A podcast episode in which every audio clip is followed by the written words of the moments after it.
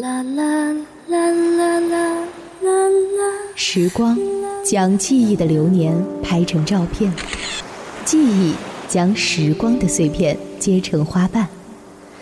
我们经过蔚蓝，那些记忆的、幸福的流年，终将会随着时间的船驶向彼岸。纯色忧伤网络电台，彼岸流年，体会成长，温暖相伴。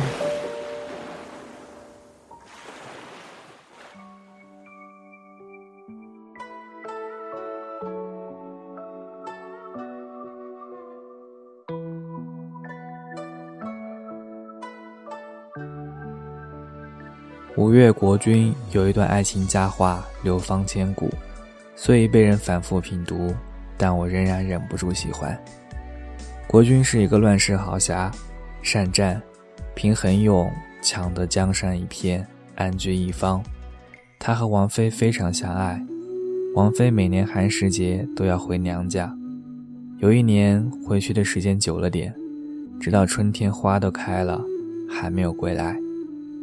于是，这么一个腹内没多少诗书的男子，一边料理国事，一边抬头看看苏堤边花已烂漫，提笔写下了那封有名的信：“陌上花开，可缓缓归矣。”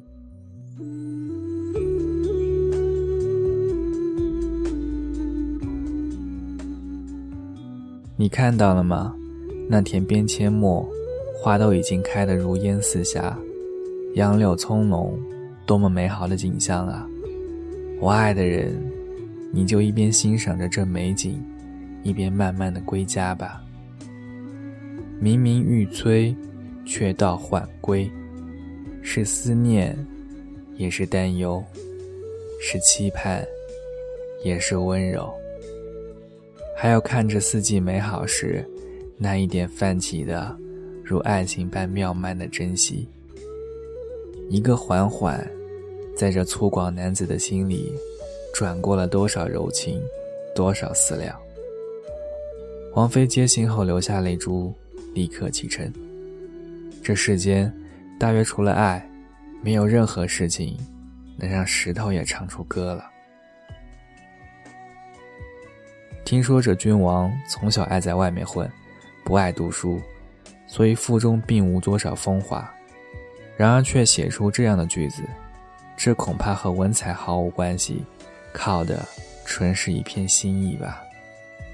而人们之所以千古传颂，大约是因为在相处中，有着淡淡九个字心意的人，实在太少了。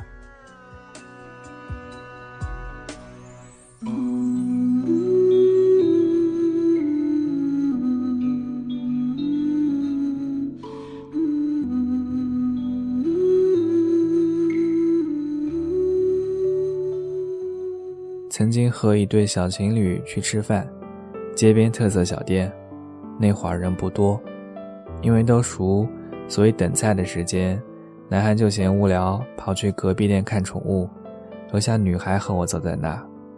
女孩后来就生气了，生气的原因从男孩不打招呼就跑出去，就不能好好坐着聊会儿天，到男孩之前就有各种各样不够体贴的细节。从生气慢慢就变成了伤心。男孩看到女孩生气后，他也生气了。他觉得这个女孩真是太麻烦了，至于吗？你不喜欢我等菜的时间出去，你就来叫我就是了。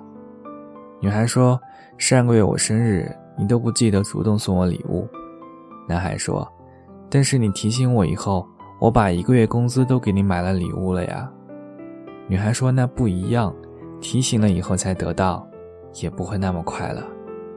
男孩说：“你这是故意挑事，是不是不爱我了，想分手？”当然，这都没有当场发作，是和我分别以后回家去吵的。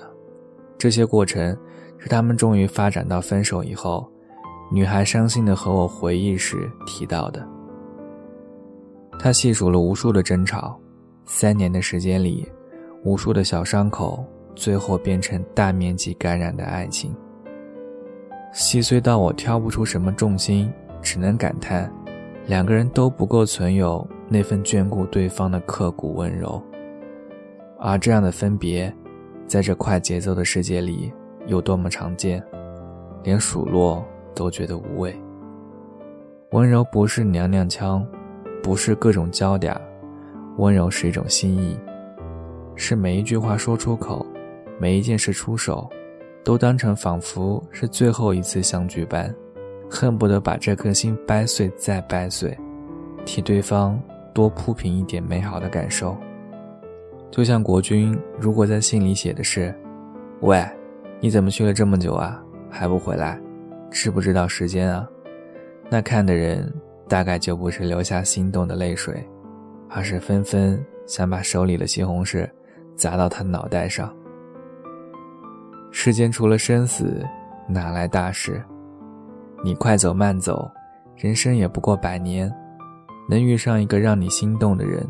或交往一个让你放心的朋友，其实就已经是莫大的惊喜。不妨多花一点耐心，多存一份温柔。也许留下悲伤眼泪的机会就会少一点吧。许他一生离人花般温柔，说来容易，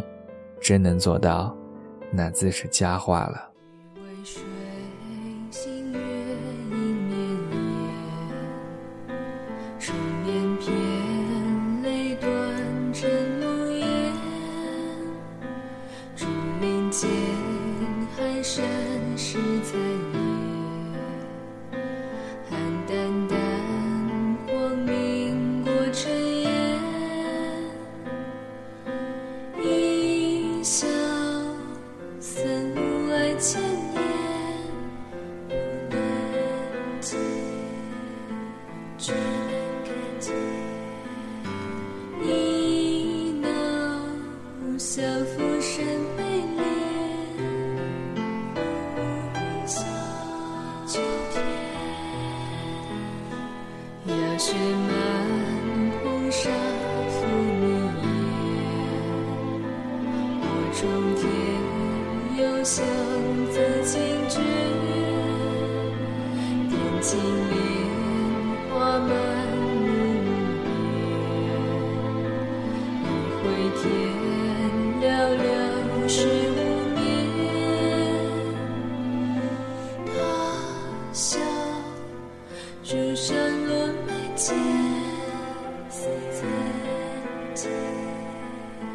却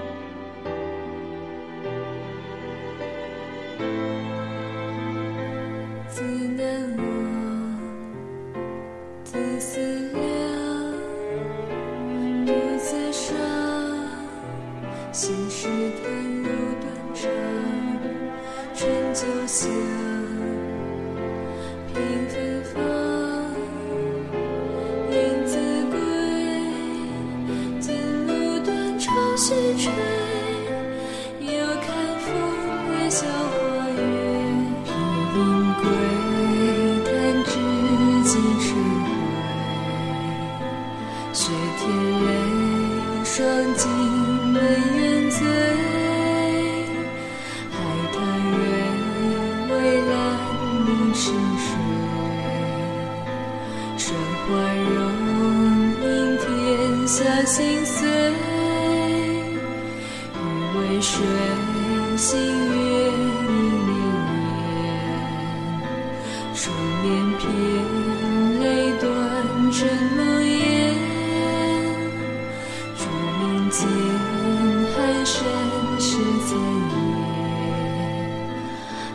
石在夜，寒淡淡。